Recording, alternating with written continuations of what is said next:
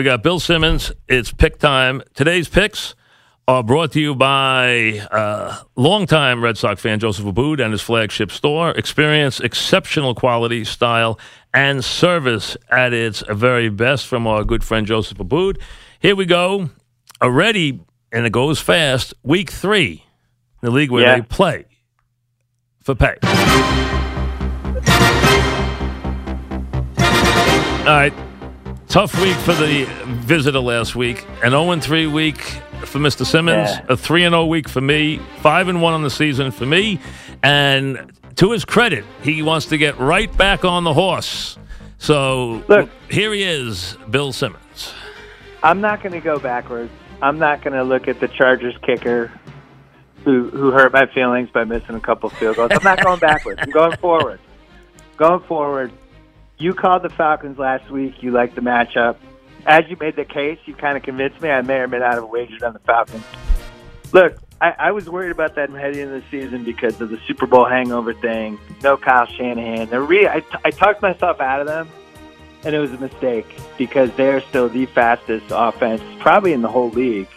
I loved what I saw last week. I love the thought of them in a dome. And then conversely, Detroit, they beat Arizona. They beat the crappy Giants team. Now everybody's like, Detroit, are they a contender? Getting all excited about Detroit.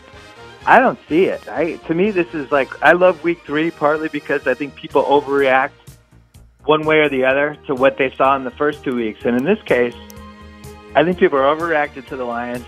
I think they're underreacting to how good the Falcons are. Falcons only giving three in Detroit. That's what you have for the line, right? Three, yes. I love it. I love it. I mean, indoors, I had it in my column today on theringer.com. Last 11 games indoors, they've scored at least 28 every time. And usually they're in the 30s and the 40s. I don't think the trick can keep up with that. So I'm going Falcons minus three. Next one, I like What do we have for the Tampa line now that Bradford's out? We, uh, it, I don't have it yet, so just uh, toss it out. Don't use the game. Only because I don't have a line yet. Toss it out. That's one of my picks. All right. I, I, Toss it out. I, No, no, toss I, it I don't have I don't have a fair line, so I don't want to do it. I don't have a line yet, so go Okay. ahead. I think it's going to be All like right. Tampa Bay three, but I don't have it yet. All right, second game. Same thing with the week three overreaction thing. You know, people are writing out. Two weeks ago, Seattle was in the Super Bowl. Patriot, Patriots, Seahawks. Write it down. These are the two best teams. Seattle gets screwed over in Green Bay in week one. They had some of the worst calls of the season go against them. Couldn't block. I totally get it. Last week they didn't look great against San Francisco, and I think San Francisco is actually a little better than people are giving them credit for. But they go into this week. Now they're getting points in Jacksonville. I mean, I'm sorry, in Tennessee. Tennessee, who in week one gets their butts kicked by Oakland. They do nothing. Oakland dominates the game. Week two, they're kind of neck and neck with Jacksonville. Then a couple tipped interceptions at the line of scrimmage. The game flips. They beat Jacksonville, which they should because it's Blake Bortles. And now they're they're laying points to the Seahawks. Yep, I two think and a half. This is ridiculous. Two and a half, great. Um, you know, people are talking about the Seahawks can't block, all this stuff. Like, first of all, Pete Carroll, that's I would say one of the top three coaching staffs in the league. I'm sure they're aware they're having offensive line issues. I can't imagine they're going to continue to the degree we saw in the first two weeks. I just see them going in there, running the ball down uh, Tennessee's throat, controlling the clock, and their defense is great, and they're not going to let Tennessee score. I love Seattle getting points. That's my second game. The third Now wait, I was can give you that game. Now we got the we got the line. We went and got it. Here you go. If you want to take it, you don't have to. The Vikings are now two and a half point on the dogs Oh, against the Bucks. Okay. You can have the Bucks that's- minus two and a half if you want that game. uh, not only would I like it, I love it. Okay. I'm embracing it. I'm putting a nice big fat red ribbon around it. I uh, I think Tampa's for real. I'm a big believer heading into the season. You have to kind of pick which teams you want to ride. And if you're wrong, by the way, audible out. Like I thought maybe Atlanta wasn't going to be like a contender. I was wrong. You audible out of it. Conversely, I thought the Rams were going to be like maybe the nine and seven, ten and six, good bad team that has the easy schedule, and somehow they go ten and six. Nobody understands it. I might be right on that one. I think I'm definitely right on Tampa. I think Tampa's for real. I think they're a Super Bowl contender. I like who they are on both sides of the ball. Um, just a lot of blue chippers. You just look around; they just got same thing with the Raiders. Just good guys on both sides of the ball. I'm not sold on Minnesota at all. I thought they looked good on week one because they were playing a Saints team that's just not good. And uh, and I'm not a believer. We have all these road favorites this week, so it feels it feels weird repeatedly taking the road favorites. But Tampa minus two and a half. Sign me up. Three no's coming. Don't lose faith in Bill Simmons. He is still here, my friend. So the Simmons picks Falcons minus three, Seahawks plus two and a half, and the Bucks against the one and only Case Keenum uh, minus two and a half. The picks, the redemption picks for week three. I'll come back with mine right after this. All right, so you had the uh, Simmons picks for week number three. Here we go with uh, my picks for week number three. Three and zero oh last week two and one in week number one, so a very nice five and one to start the season. Now, I told you earlier in the week, I, I, did not love the games of this week. That's not an alibi. It's just the way it is. Some weeks they just don't jump off the page. But I have a couple of picks for you here. Game number one. This is absolutely absolutely an automatic pick. I told my guys this, and I and I'm not even sure when games the game t- kicks off that they will still be a favorite, but there is no way you can, in any way, in this world, not take points when the Cleveland Browns are favored on the road. I don't care who they're playing against. I don't care if the Colts do not line up with a quarterback. You still have to take the other team if you are going to make the Cleveland Browns the favorites on the road in the National Football League. They wouldn't be favored if they were playing at Oklahoma State. They are favored in Indianapolis this week. The Colts are dreadful. They are awful. They lost in Arizona Arizona uh, at home last week in overtime. They blew the game, but it doesn't matter. This has nothing to do with players. This has to do with just system analysis sometimes. You cannot pass up the chance to get points with a team that never wins and is favored to win on the road. It's impossible that they be favored on the road, but they are. So the Colts, I don't care who plays, the Colts plus one, just on the basis of that theory, is the pick. The Colts plus one is game number one. Based on the theory, you cannot make a team as bad as the Browns a favorite on the road in the league. Game number two. Another thing is, you never, ever would go against or go near or expect anything but a blowout when Aaron Rodgers and the Pack is go home off a game where they got embarrassed. They are going to come out absolutely crazy.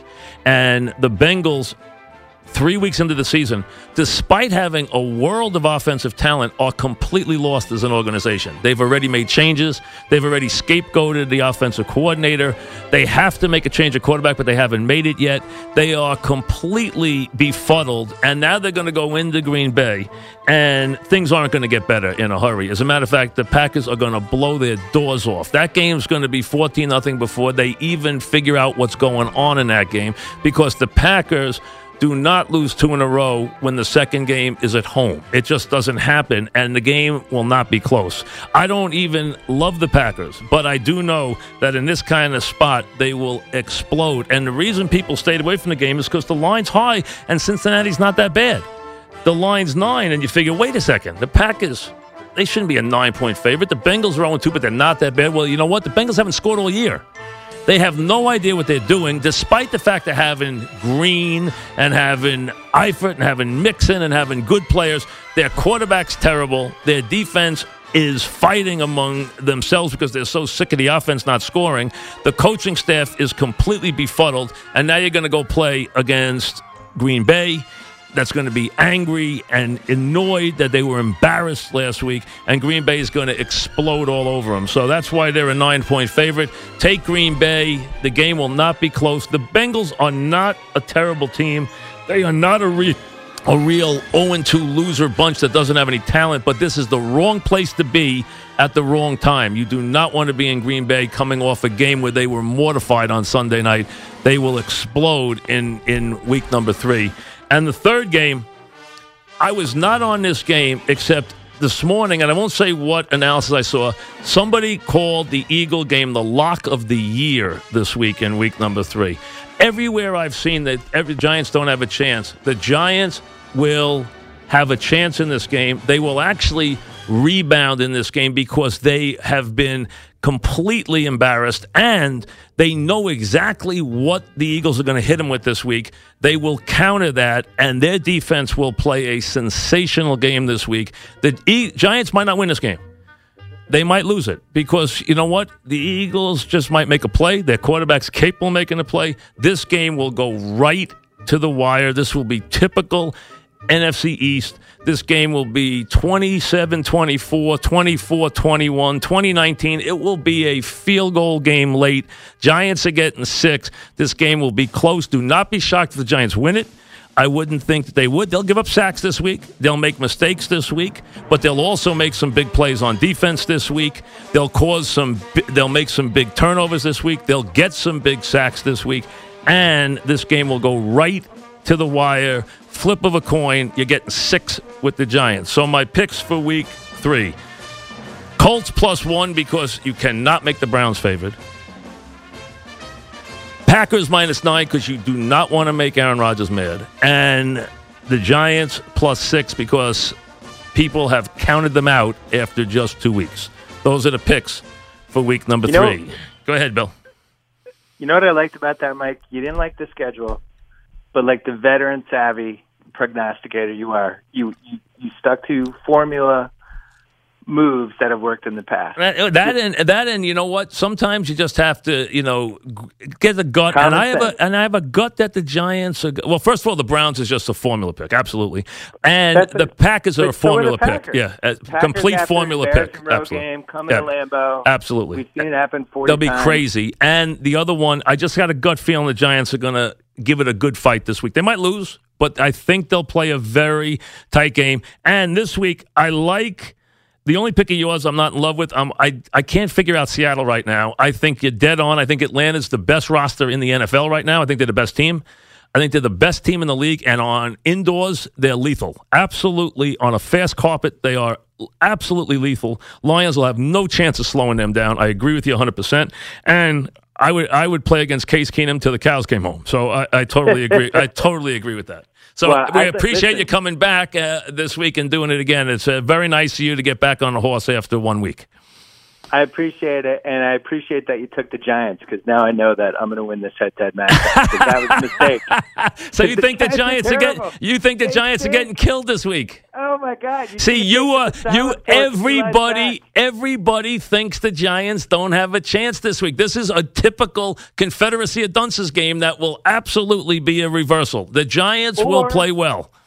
Or it goes the other way, and actually they're terrible. And after this weekend, everybody's gonna be like, "Oh my God, Eli's done, and we need a new coach." I'm going with that logic right there. Thanks for coming on. I appreciate it. Good right, luck. thanks, Good Mike. luck this week.